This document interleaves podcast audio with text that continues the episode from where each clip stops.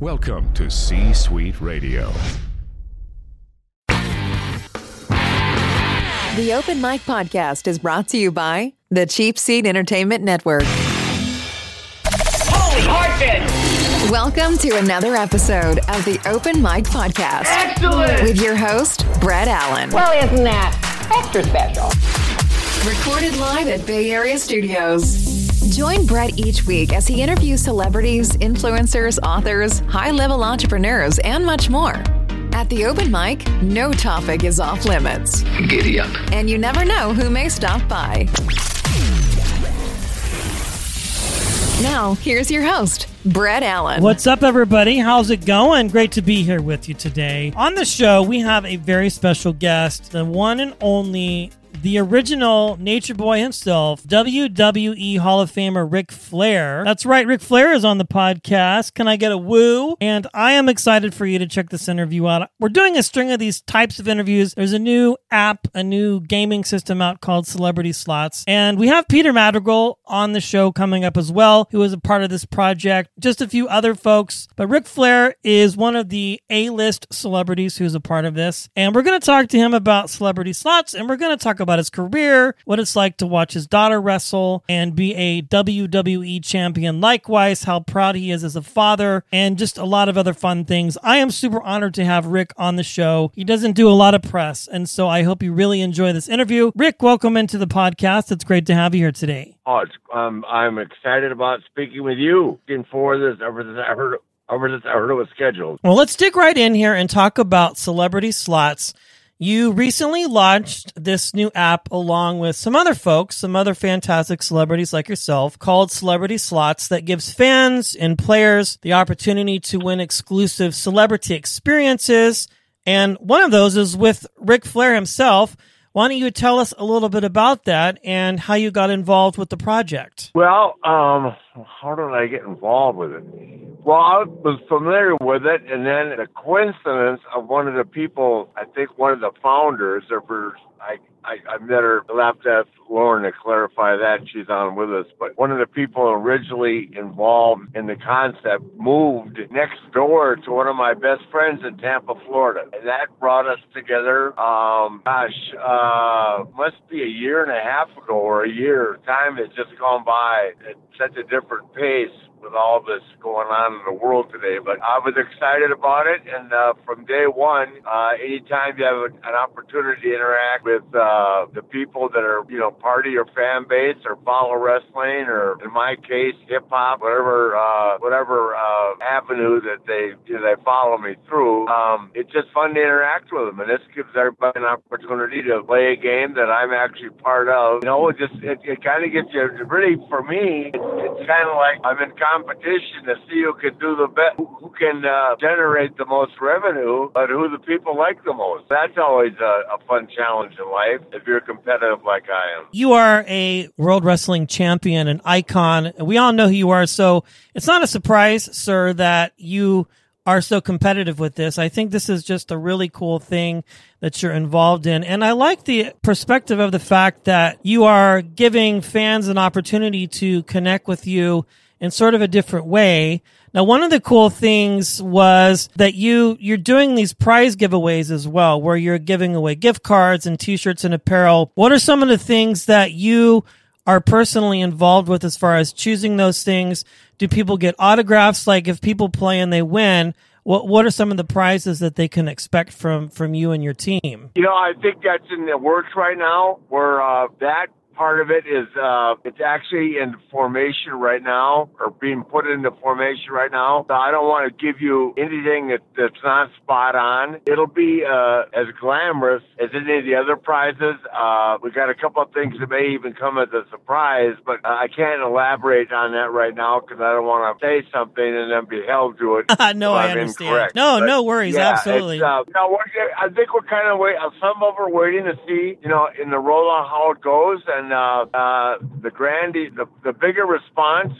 Obviously, the more we will get vested in the prizes and stuff like that. well, it sounds exciting. I, I love this. You know, what, what, what, one of them that's in the works is maybe even some Zoom stuff with me, which I always love to do that where I can talk. yeah, yeah, that would be amazing, especially for some of of your diehard fans. yeah, I would say so.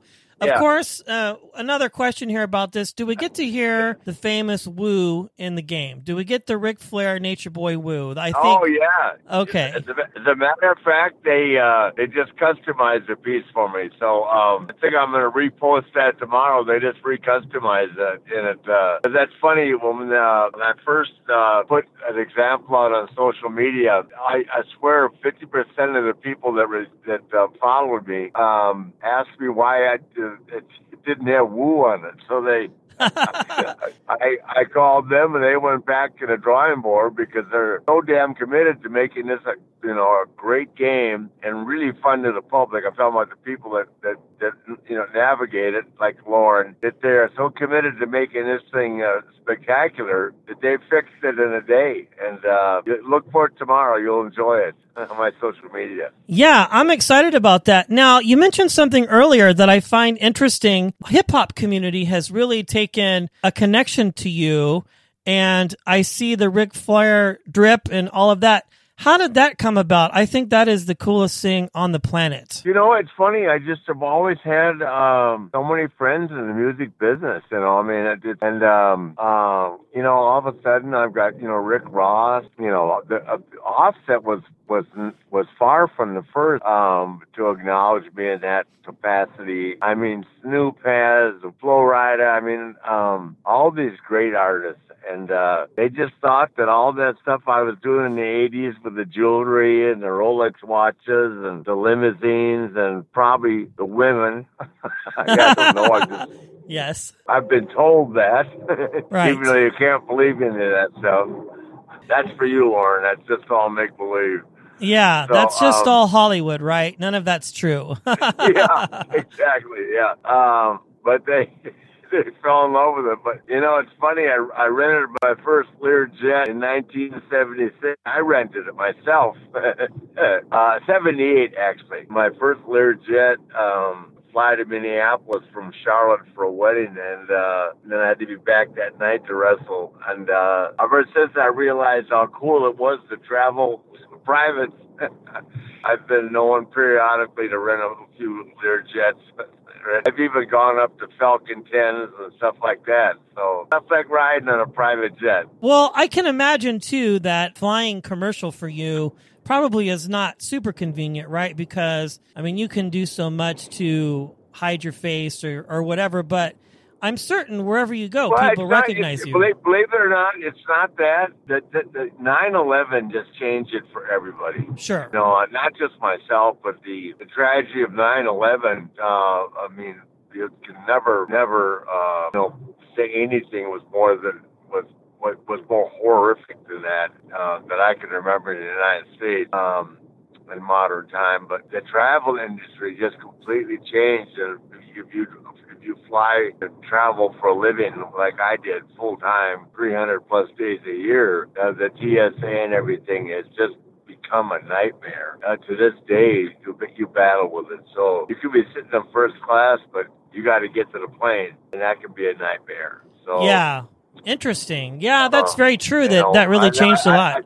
I, yeah, I know. I totally understand the need uh, for TSA and all that, but um, you know, especially now with the, the problems uh, in co- with COVID, that they you'll see that they that you're even more scrutinized, uh, you know, for health and safety uh, than ever. So um, you know, it, there's a, you, I understand why, but it, it it didn't. It really changed uh, how, how we live our lives and how we travel. Every, everything is, you know, two hours earlier to leave and two hours later to arrive as a result of it. Back to the game. yeah, absolutely. Back to the game for sure. Well, you've had such an iconic career.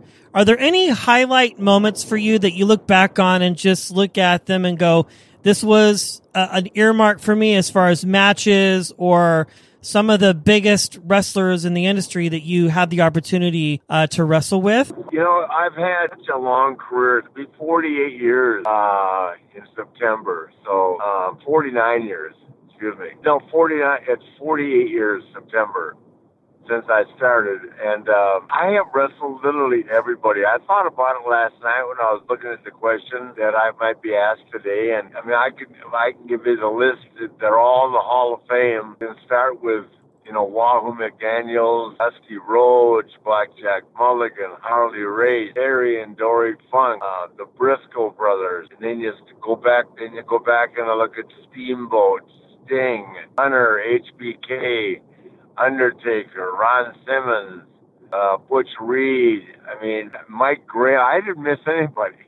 No. Bruiser Brody, Stan Stan Hansen, all the Japanese guys, Tsuruta, Choshu, uh, Muta.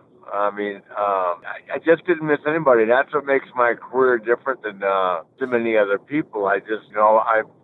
By the grace of God, I'm still alive. But uh, you know, 48 years and wrestling the way it was back when I started, I wrestled everybody, and a lot of them for an hour every night. So that was one of the downsides to having to wrestle me when I was the world champion in the old days because it was an hour long every night. It was a lot different. Oh my God, yes. I, I one year I wrestled uh, 285 hour long matches in one year. That's Yeah, stellar. I, mean, I was always in that 250 to 280 range. Wow, it seems like a lot has changed from when you started versus to now. Like looking back on your career, just from an introspective, from when you started to let's say when guys start out now, what are some of the things that you recognize as being different, like in regards to getting started in the world of wrestling? That the, the things that we see on TV, these personas and these amazing characters like you had, Nature Boy. W- what are some things from your perspective that have changed? Well, when I started out, it was a very, it was a much more insensitive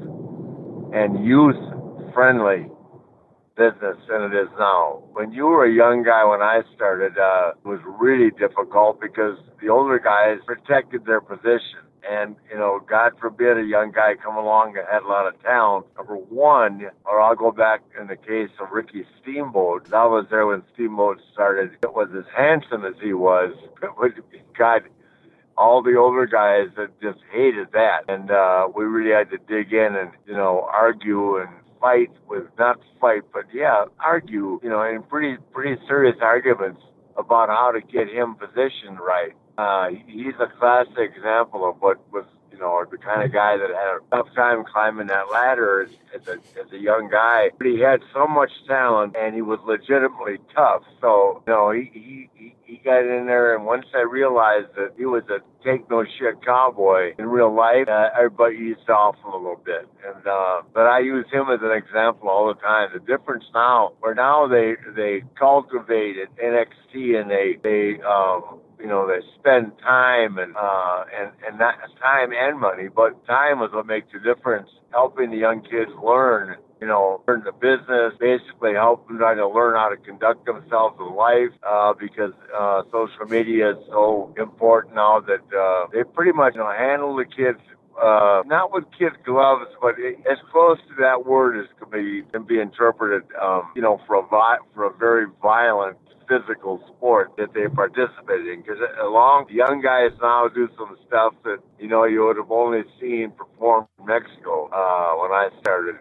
The lucha libre stuff, a lot of the Americans they picked up on that, and they they perform at a very high, very high, high risk level. Yeah, I was reading too that Yeah, I mean, if you go, if you watch it, some of those guys do some phenomenal stuff. My my daughter, being one of you see those guys doing, she can do. She just won't do something that uh, somebody else is doing in the ring. how does that feel to have her carry on that legacy and to perform like that? Is that you have to be proud of that? That has to be something that's just Most, it's most. It's the most wonderful experience that I think any father could have, and start from the beginning, from scratch, and literally crawl, scratch, claw her way, being the the very best, which she is right now in in in our industry. It's a whole other story, but for me, it's my life. It's the biggest part of my career. wow. People ask me, they ask me now, and I tell them the biggest, the biggest, uh, the greatest memory of my career, and I've been saying it for a couple of years now, will be the success of my daughter, who has just taken the women's wrestling division by storm. There were other girls involved, and they're all to be given a lot of credit, but only one of them took it by storm. You know, it's hard to say that because you don't want to hurt anybody's feelings, but there's always the best. There's arguable, but there's always the best. I agree with you on that, Ric. I, well, thank you. I mean, I, I, I, I, I'd argue with you, but tried to tell me she wasn't. well, I wouldn't. I wouldn't dare. At, at 150 pounds. No, I'm just saying at 5'10 and 150 pounds, who can do what she does? right. Nobody.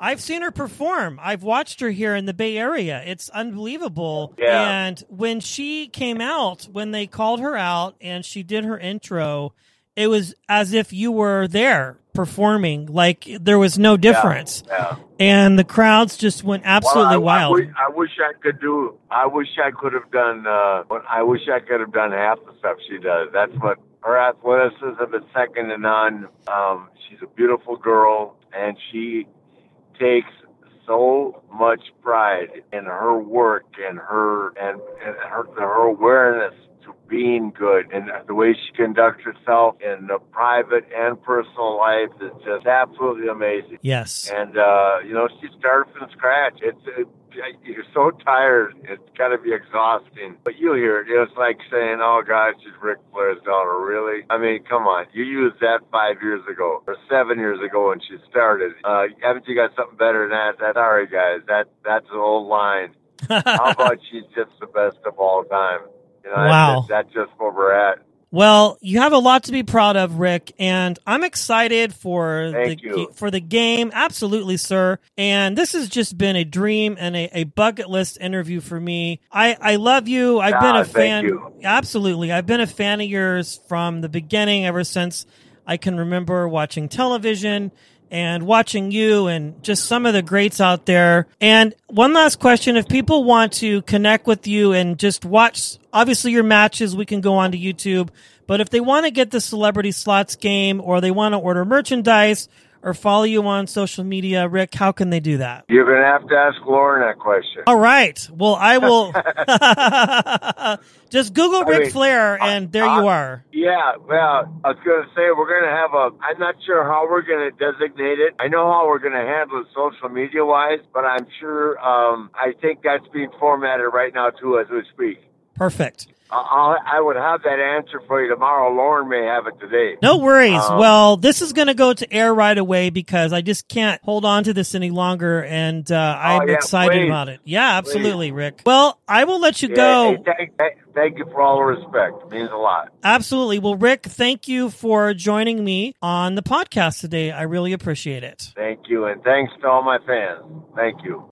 That brings today's episode to an end. Thanks for choosing to stop by and listen. If you enjoyed the show, consider sharing it with a friend and hitting the subscribe button. It's absolutely free. The views and opinions of our guests do not necessarily reflect those of the host. Is it all over, Rock? I guess so. Until next time, cheers. Today's episode of the Open Mic Podcast is brought to you by Cheap Seat Entertainment.